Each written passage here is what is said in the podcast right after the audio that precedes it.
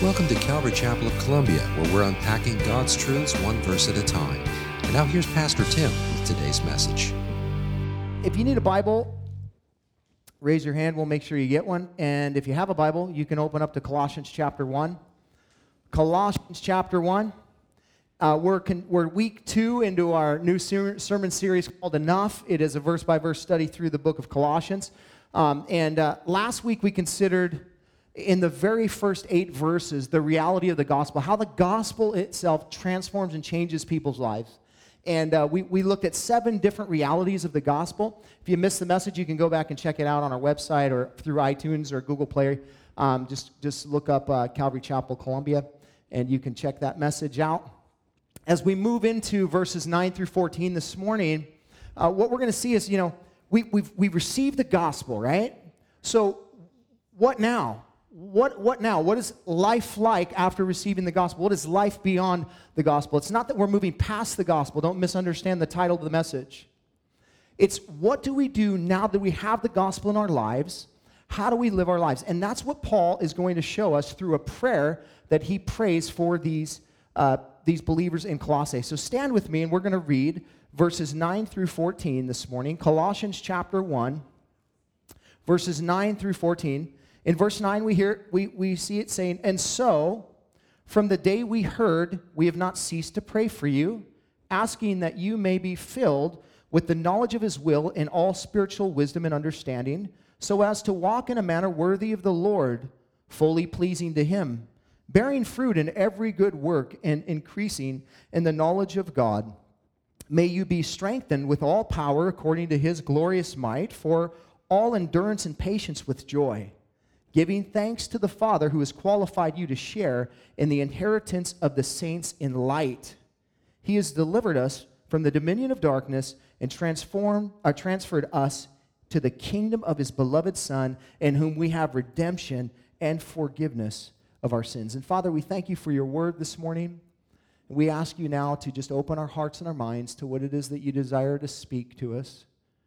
Lord, transform us, change us. We open ourselves now to you. We ask your Holy Spirit to teach us and uh, just help us to see you more clearly today. In Jesus' name we pray. Amen. You can be seated. A, a little boy was misbehaving one time, and he had, his mother had said, Listen, enough is enough. You go to your room, and I want you to think about what you're doing. And when you have come to the reality of what you're doing, then I want you to pray and ask God to help you. So the little boy went into the room and he prayed and he prayed, or he thought and he thought and he thought about what is my mom talking about? You know how you do. Well, what's she talking about? I have no idea what she's talking about. But he came to the realization of what was going on there. And so he prayed and he did as his mom said. And he came out and she was in the kitchen and he said, Mom, I did what you said. And she said, Well, good, son. I'm glad that you have, have come to the realization and that you prayed for God to help you uh, to stop misbehaving. And he goes, that's not what I prayed. I prayed that, that God would give you the strength to put up with me, you know? And uh, isn't that so oftentimes when we pray, we're praying the wrong prayer. So oftentimes when we're praying, we're asking God to change somebody else, and we're not asking God to change us. We're, we're saying, God, will you change this situation, or will you change this person, or will you, will you, um, you know, we're not praying, God, will you transform me in the midst of it? And not that you don't pray those prayers, but oftentimes we don't. Paul begins to pray a prayer here for these believers in Colossae that would say, Lord, will you change them? Will you change the believers in the city?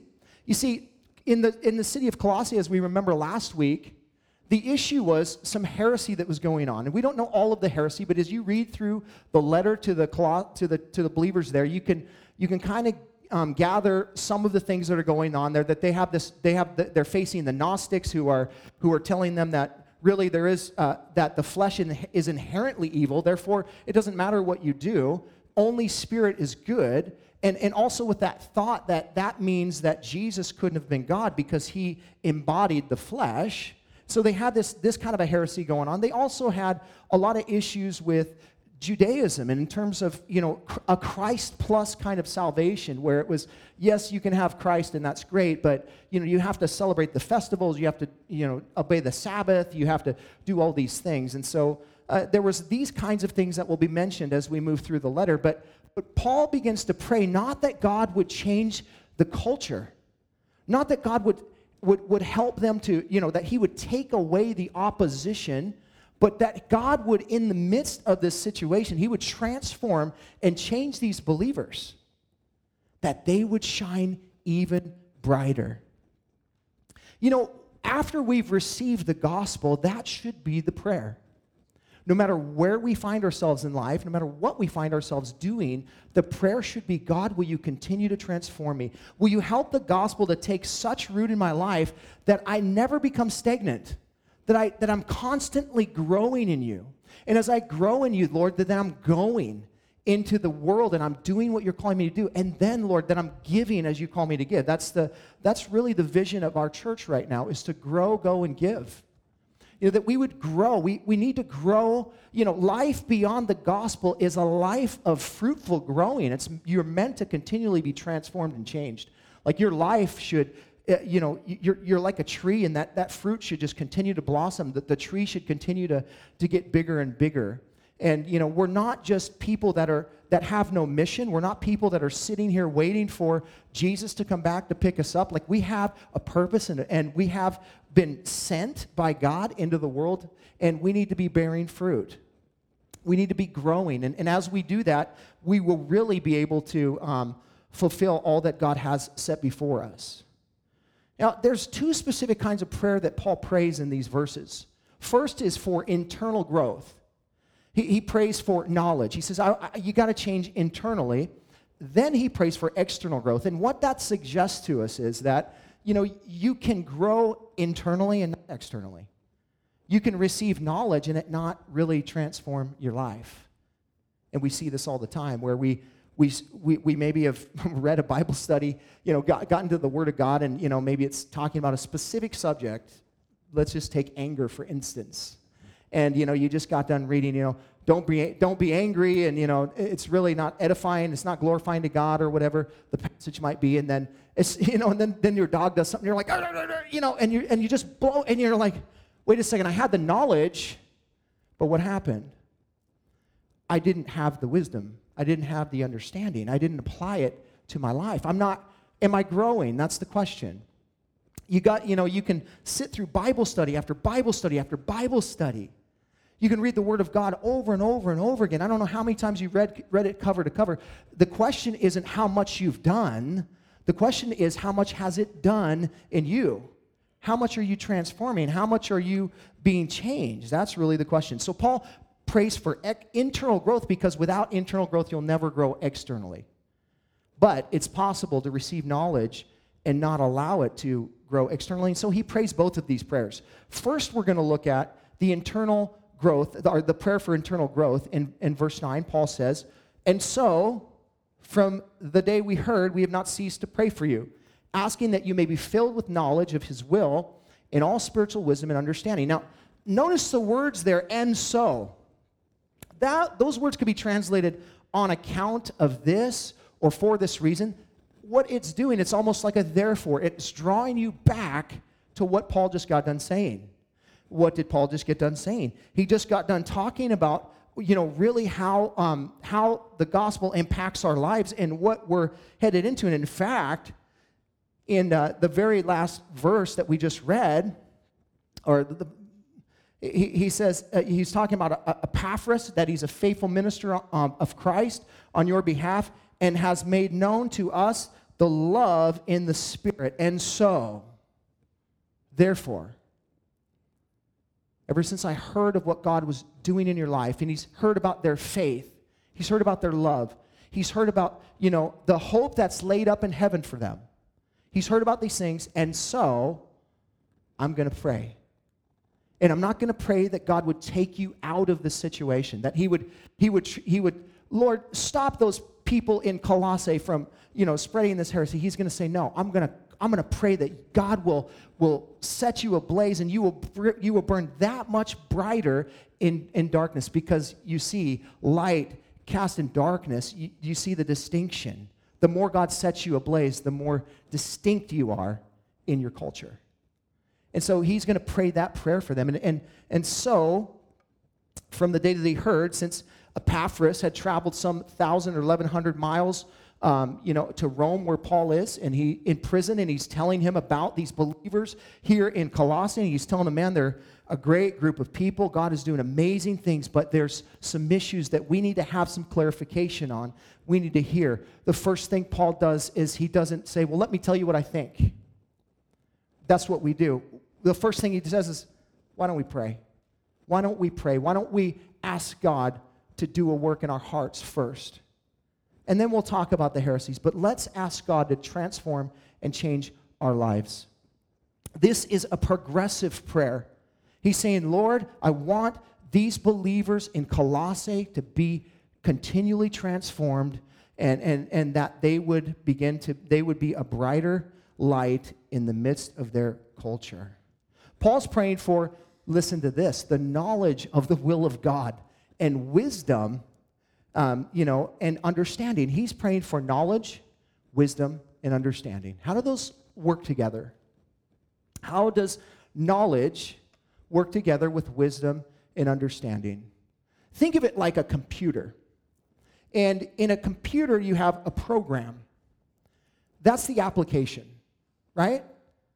But you also have data, which is essentially driving that application. And knowledge is the data that's, that's driving the application, and wisdom is the application of that data. So when you put a command in, you know, it's, it's going to, to, to the knowledge base and it's saying, okay, what do I do with this? And wisdom applies whatever it is that you've input. The Holy Spirit, when you allow the Word of God into your life, it becomes a database.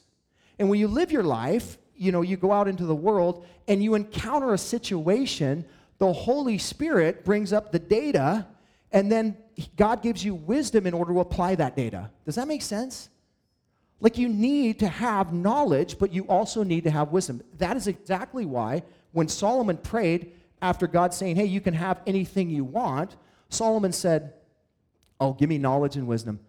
Dude, the, the guy obviously got it already. He said, Man, if I have knowledge and wisdom, I'll have everything. He understood. He said, God, I want to know and I want to apply whatever I know. So will you put your knowledge in me and will you give me the wisdom to apply it to my life? And man, he was the most he, he was the most wise person in the world. People traveled from all around to see the glory of Solomon and all of his wisdom. And Paul's prayer for these believers is that they would have not just knowledge, because there's plenty of people in Colossae that have knowledge. They're full of philosophy. They don't need more just knowledge, simply knowledge. They need knowledge with knowledge of the will of God. Knowledge of the will of God. It's a specific knowledge. And we all want to, you know, we think that the will of God is some mystical thing that God is hiding from us, that He, you know, it's so hard to know. It's really not hard to know. And in fact, most of our lives, um, you know, we can, we can find God's will in His Word. We don't have to pray a specific prayer that God would reveal His specific will. He's given you tons of his will and his word. You know, you, you, you simply examine your life against the word and you say, Lord, how is my life, eh, uh, you know, am I living out your will? Just look in the word, parallel it to your life. Does God have a specific plan for your life? Yes. And I promise you, if you will just seek knowledge and, and, and allow the word of God to, to, to take root in your heart, you'll know the specific plan. He'll lead you the specific plan. But, but you know, oftentimes we're not doing the, the, the simple things first, like just simply applying what we do know. But we want Him to give more. And so we need to be faithful with what He's given us. You know, we know plenty of things that are the will of God through the Word of God. But Paul is praying, praying for the will of God in their life, that they would have the knowledge of the will of God, that they would then have the wisdom and understanding to, um, to apply it to their lives as he goes on here in verse 10, he, he, he shifts his prayer and he says, Lord, Uh, not only do they need knowledge of your will and, and wisdom and understanding, but so as to walk in a manner worthy of the Lord, fully pleasing to Him. So transform them internally that you might transform them externally, is what He's praying for. He's saying it's got to start. And, and, and the process is, is exactly as it should be. The, the priority should be seeking the Lord first, seeking wisdom, seeking understanding, seeking knowledge, and then saying, Lord, let my, let my walk match what I know. Let my walk match what I know. And so let me, let me grow externally as well.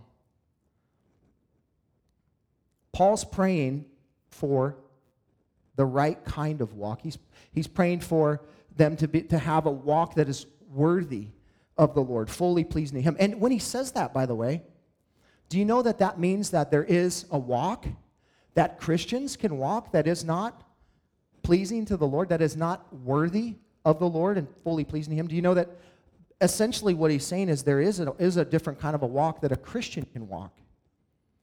So oftentimes when we see somebody off track, we like to throw out the, well, they probably aren't saved. That might not be the case at all, actually. You know, it's really not our it's really not our job to determine whether somebody's saved or not. Like, yeah, we'll know the fruits of the person, but but if somebody's off track, the Bible tells us, you who are spiritual in Galatians chapter 6, verse 1, restore that person with a spirit of gentleness. Like our call is to, to, to draw them back. Like say, hey man, what are you doing? It's not really to determine whether it's, well, they're just not saved. As if that's going to help. Here's the reality is that we can walk uh, apart from the will of God and be believers. We do it. You do it, I do it. And, and you know, hopefully we don't, hopefully we don't do it a lot. Hopefully we're, we're, we're being transformed and changed. We're not sinless, but we sin less, right? We don't believe in sinless perfection. We don't believe that the Bible teaches that, but we do believe that, that when God takes root in your heart and when the Holy Spirit lives inside of you, dwells inside of you, that you're going to be a new person because the Bible says that. You'll, you will change. You will be transformed. There is a possibility for you to be a Christian and walk in a manner that is not worthy of the Lord, that is not pleasing to Him. And in fact, I think the writer of Hebrews in Hebrews chapter 5, verses 11 through chapter 6, verse 3, kind of insinuate that and actually pray, you know, s- suggest that to us. Listen to what it says. Hebrews chapter 5, verse 11. About this, we have much to say. And it's hard to explain since you have become dull of hearing. So this, these are believers that are dull of hearing. Like they're, they're, they, are they are getting knowledge, but they're not applying. They have no wisdom, they have no understanding. For though by this time you ought to be teachers, you need someone to teach you again the basic principles of the oracles of God. You need milk not solid food. For everyone who lives on milk is unskilled in the word of righteousness since he's a child. But solid food is for the mature, for those who have their powers of discernment trained by constant practice to distinguish uh, good from evil. Therefore, let us leave the elementary doctrine of Christ and go on to maturity, not laying again a foundation of repentance from dead works and of faith toward God and of instruction about washings and laying on of hands and the resurrection of the dead and eternal judgment. And this we will do if God permits. Now, what he is saying is not, you know, when you get to chapter 6, verse 1, what he's saying is not like, hey, we moved past the gospel. Like we've moved past the foundation of, you know, Jesus Christ and Him crucified, the cross and the blood of Christ and what it does for our lives. No, we'll, we'll forever, like I said last week, we will forever be trying to get to the bottom of that. Right? The gospel is so deep and so rich that we will never, ever get to the bottom of it. And so often we, we, we have a surface level understanding of the cross. And, and by the way, every time you stand before the cross, you know what happens? It shows you who you are. Every time you stand before the cross, it shows you who you are and really how much you need Jesus. And so it's great that it's, it's really important that we don't ever move past the gospel. And that's what we talked about last week. This writer in the, in, in the book of Hebrews is not saying move past the gospel. What he's saying is you should have such, you should have the foundation of the gospel in your life, but then you should be growing in other things. Like you should be growing in your knowledge of the will of God and in wisdom and understanding. You should be bearing fruit. There should be there should be, you know, you should be able to have a conversation about eschatology. You should be able to have a conversation about our spiritual gifts for today. Why? Because you're growing. It's not just about the gospel, but the gospel is is the foundation of what we believe. And we don't move past it. But the question is is, you know, do you are you growing? Like, you know, are you are you continually um, gaining more and more knowledge every day? And are you applying that knowledge to your life? That's really the question. And that, what, what, that's what the, he, the writer in Hebrews is saying. He's saying, man, you guys should be able to be teachers now. You've been believers for, if you've been a believer for 20 years, um, you should probably know a good little bit about the Bible. You should, you know, if you've said, hey, I'm a believer, and I've been a believer for, you know, whatever, 10 years, 20 years, 50 years, whatever it is, you probably should know the Bible pretty well because it's what you should have been investing in in your life. And I'm not here to suggest you're not a Christian or, or whatever, but what I'm saying is that uh, that suggests there's some work to do. Like we need to get in the Word and we need to grow in the Lord. And, and that's what the, the writer of the Hebrews is saying. You know, once we receive the gospel, our call is then to become disciplers. We get discipled so that when we can become disciplers. That's why he's saying you should be able to teach somebody else. The awesome thing is, is you don't have to know a whole bunch to begin to disciple people. You can, you can start right where you are. And, and, and what will happen is as you do that, you'll grow in your own faith. As you, you have, when you have to teach somebody else something, you have to know it. You, you, you can't fake through that. You, you have to know that. And so it makes you get into the Word. But that's what the writer's saying. He's saying, man, you guys haven't invested in the Word of God. You guys haven't invested in, in, in growing in your faith. And many, many Christians are in this place where they have not moved past infancy in their, in their faith. They've not moved past, they're, they're a one month old baby, or they're a three month old baby, or they're a six month old baby, and they're okay with that. But I would say that that is a walk that is not worthy of the Lord and not pleasing of the Lord. The Lord wants us to grow, folks. He wants us to, to grow so that we can go so that we can give, right? He wants us to progress in our faith. Um, you know, and, and, and here's the thing is it's not going to keep you out of heaven if you don't. You know, because your salvation is not based on how well you're doing. It's not based on you at all, it's based on Jesus. But the secondary part of coming to Christ and gaining salvation is that my life becomes more and more like Jesus.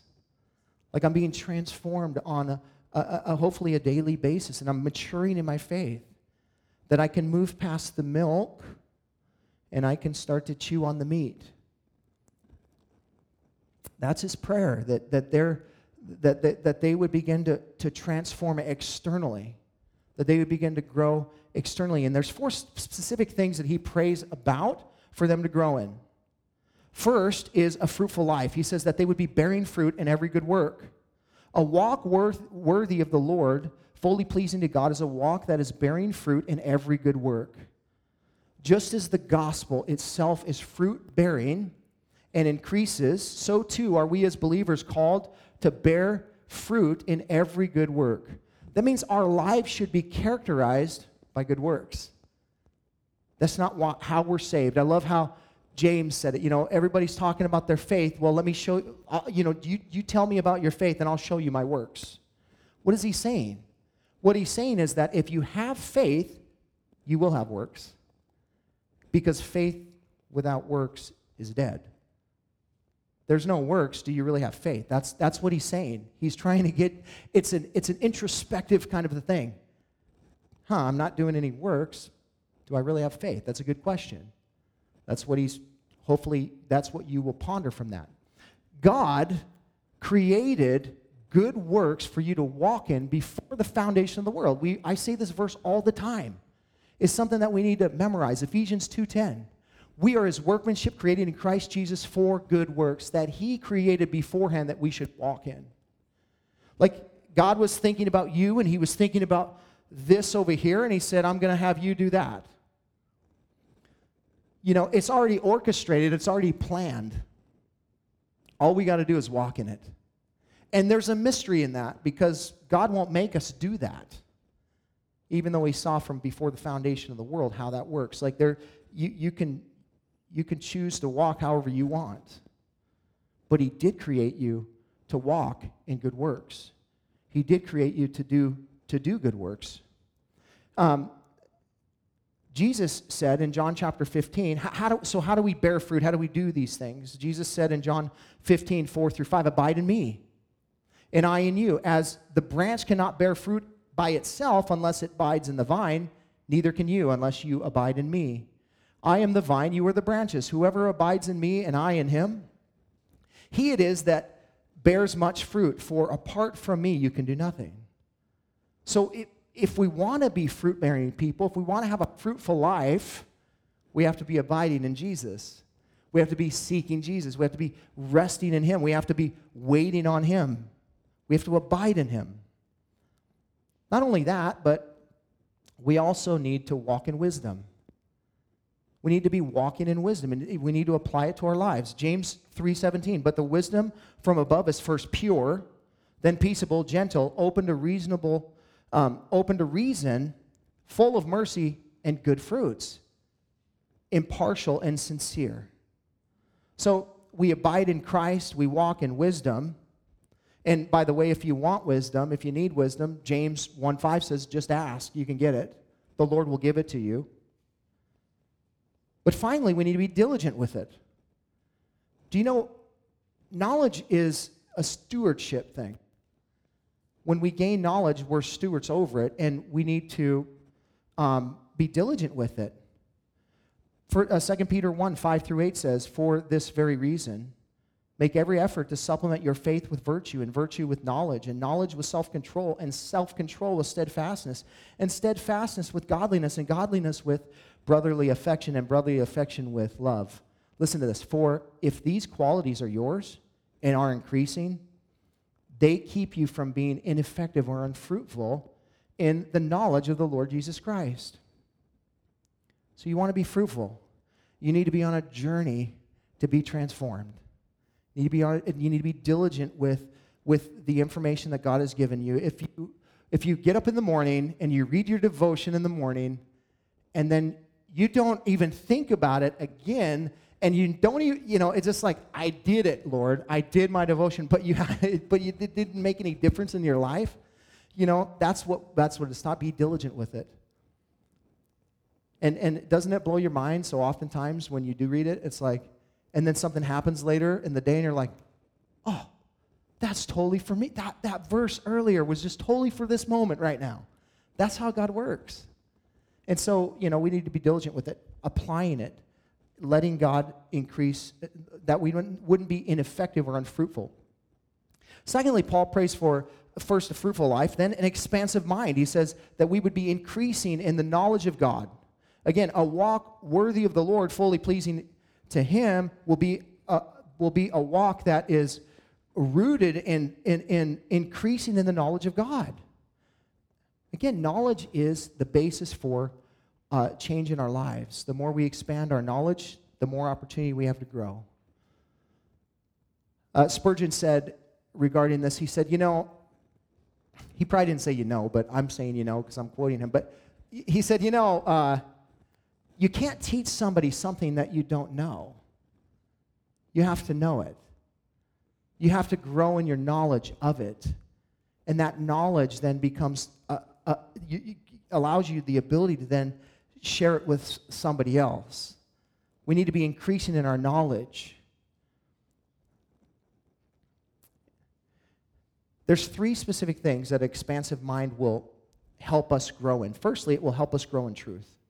2 Peter 3 17 and 18. You therefore, beloved, knowing this beforehand, take care that you are not carried away with the error of lawless people and lose your own stability but grow in the grace and the knowledge of the Lord and Savior Jesus Christ.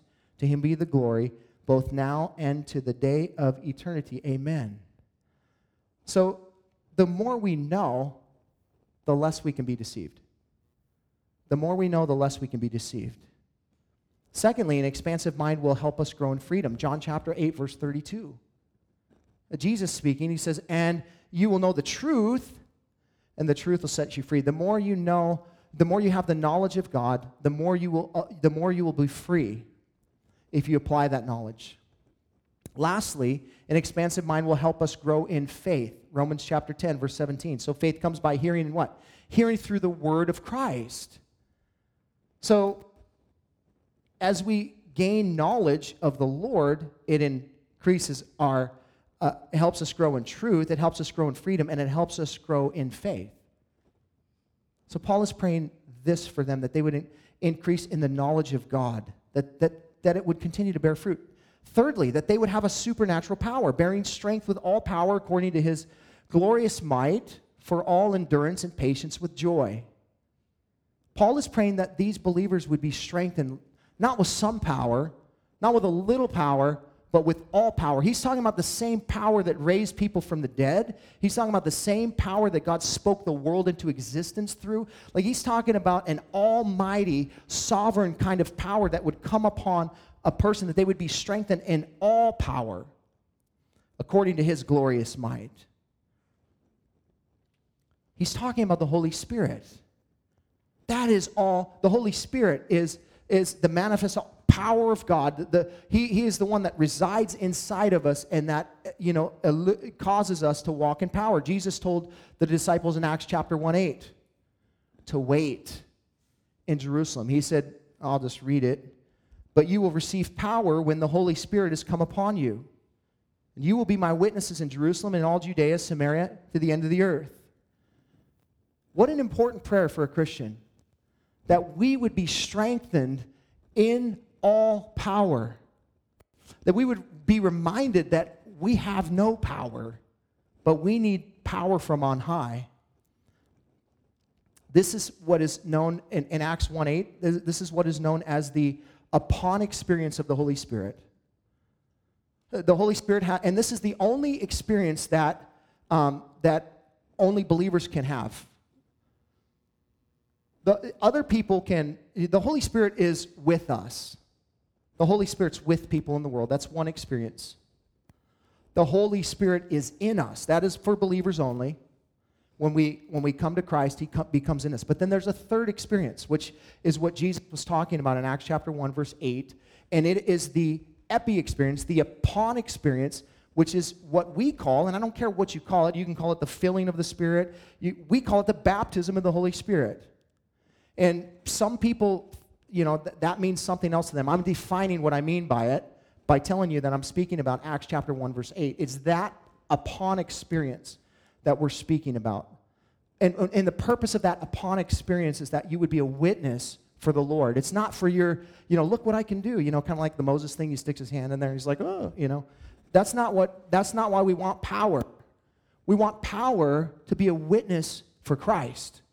That in the moment, whenever that moment is, that, you know, we have such a relationship with God, we understand the work of the Holy Spirit in our lives that we would, you know, allow that power to manifest itself through our life.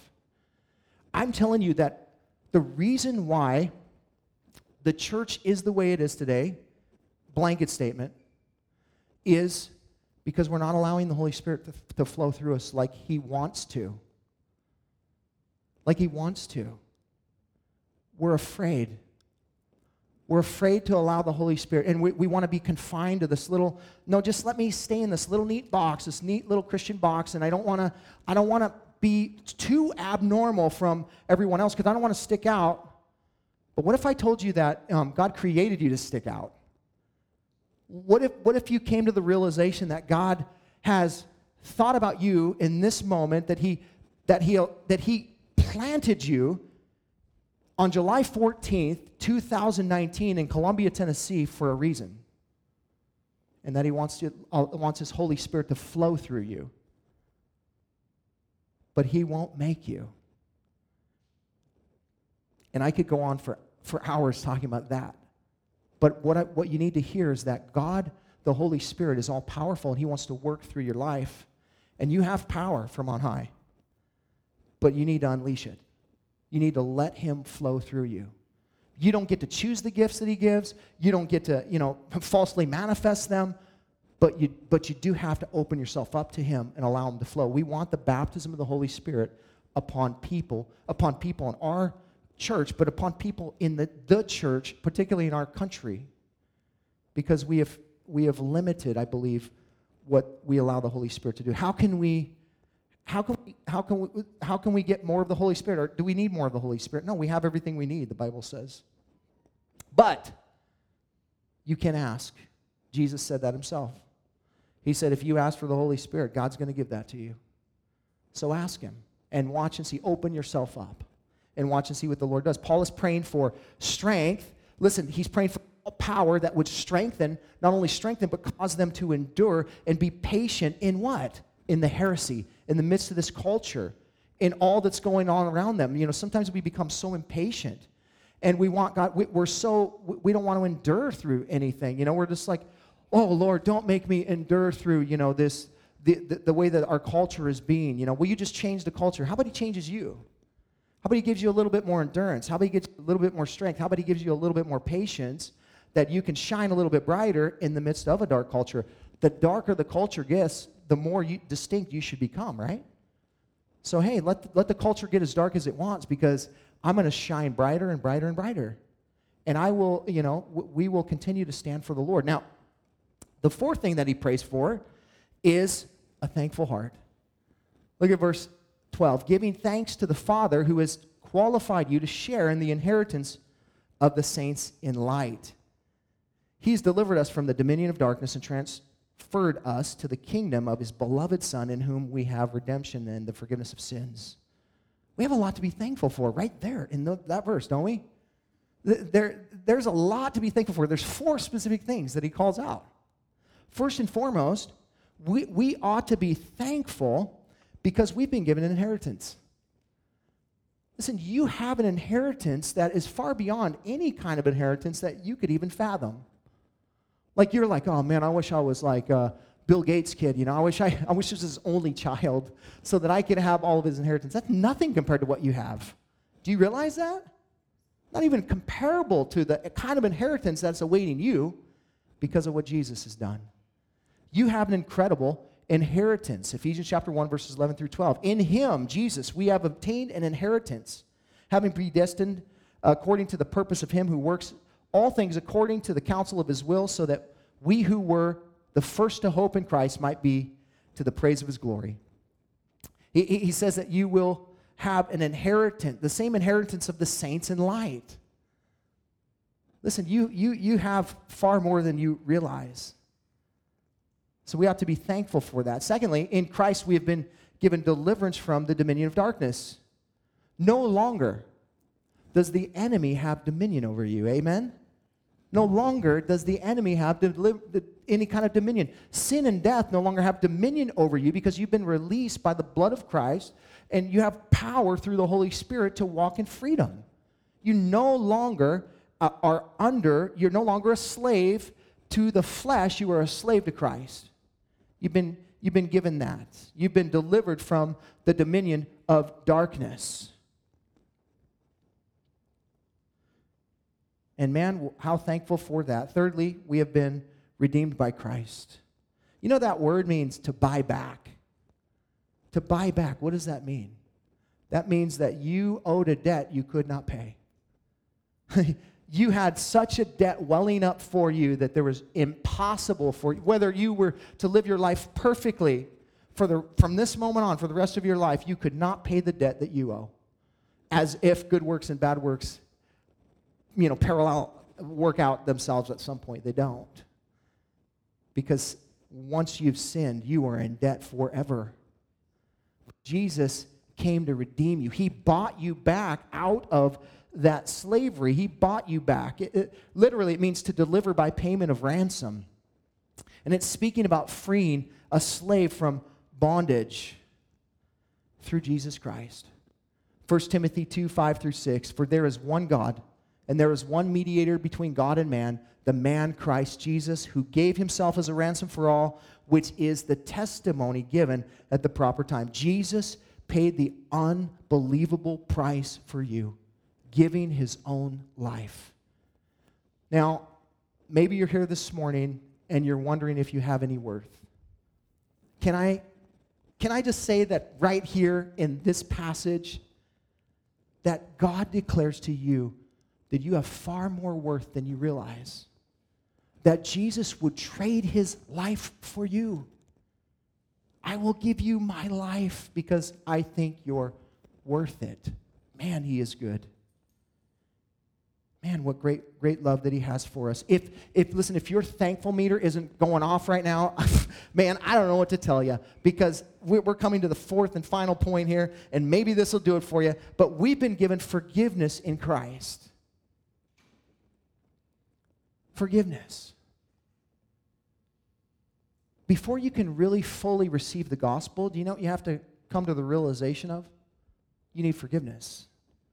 Before you can, you can call on Jesus, before you can just say, hey, I just want to go to heaven, you have to come to the realization that you're a sinner. That, that there's no way for you to get to heaven outside of Jesus. Why does Jesus have to be the mediator for you? Because you have sinned and it's your sin that is that is distancing God from you. And so Jesus said, I'll buy you back and I will I will give you I will allow God will be you'll be reconciled to God and you will be forgiven for your sins. Man, if the weight did not lift off you when you came to Christ, then you don't understand salvation. Because the weight of our sin was so heavy and that's why Jesus said, you know, he, he said, listen, all you who are who labor and are heavy laden, he's talking about somebody that's trying to work their way to God. All you who are labor and are heavy laden, come to me. Why? Because I'll put my yoke on you. It's a yoke of grace. He'll put his yoke of grace on you. And he said, For my burden is easy, or for my, what is it? Help me out here. Yeah, what you said. Exactly. For my burden is easy and my whatever yoke, whatever it is, whatever. Apply knowledge to your life. I don't. So, uh, but listen, you've been forgiven if you've come to Christ. And that should produce a thankful heart. Like, oh man, Lord, thank you. Thank you. I, I, I, I don't always walk around with a smile on my face, but we should. But we should because he's done so much. I mean, here's just four things that Paul says. Let me show you what, why you should be thankful. I thank God because, you know, uh, you have an inheritance, you've been delivered, you've been redeemed, you've been forgiven. That should put a smile on your face no matter what else is going on in your life. You should just walk around going, Thank you, Lord. Thank you, Lord. A walk worthy of the Lord, one that is pleasing to Him, is rooted in thankfulness. It's rooted in thankfulness. Paul's prayer for these believers is that they would grow both internally and externally. That they would first have an understanding of the knowledge of the will of God, and that they would gain wisdom and understanding to apply that knowledge into their life. And then, then from that would birth this walk that would be worthy of the Lord and be, be fully pleasing to Him. His prayer is not simply just for these believers. Do you know that? It's for you. It's also for you.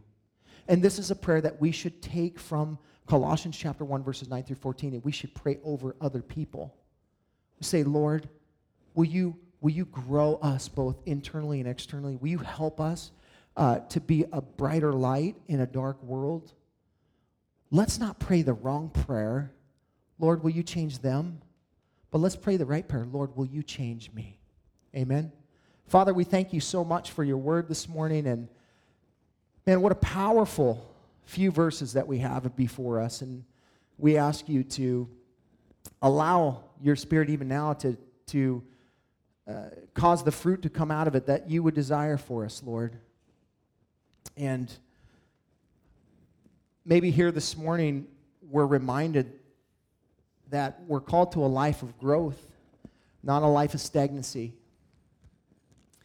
And uh, perhaps we're here this morning and we're, we're, we're saying, Lord, I, I need to, to go beyond where I am today. Would you, would you just, by your Spirit right now, help us, Lord, to move, to move from where we are to where we're supposed to be, where you desire for us to be? Would you just, would you cause your Spirit to come upon us as we read earlier? The same kind of uponness in Acts chapter 1, verse 8, that we would be witnesses that would, would, would be lights unto Jesus Christ in this dark world. Lord, we're asking you to change us. We're asking you to, to fill us and to use us. We thank you that that's your will, that you have already sent us. And so perhaps maybe today we're just returning to what it is that you've already called us to do. We thank you for forgiveness. We thank you for the cross of Jesus. We thank you for salvation this morning, Lord. And we ask that if there are anyone here this morning that doesn't have a right relationship with you, that they can come into that place of relationship with you by calling out upon your name. The, as we sang earlier, the powerful name of Jesus. There is no other name that can save. And so, if there's anyone here this morning, God, will you give them the boldness? Will you give them the understanding? Will you give them wisdom and understanding to apply the knowledge that they have now? And simply confessing, Lord, I'm a sinner and I've totally blown it. But you've sent your son Jesus for me. And I'm turning away from my life of sin and I want to I want to be set free and I want to be on a new trajectory, Lord. Will you transform my life through the gospel this morning? Will you? I believe in Jesus that He died, He rose again from the dead for me. And I receive Him as my Lord and Savior. And Lord, it's not the words so much, it's the heart. And so, would you just, as we end the service, Lord, will you, by your Spirit, just have your way in us now? And we just thank you in Jesus' name. Amen. Thanks for listening. You can hear more of Pastor Tim's studies through the Word of God on our website, www.calvaryofcolumbia.org. Thanks again for listening, and we hope you'll join us again as we continue to study God's Word.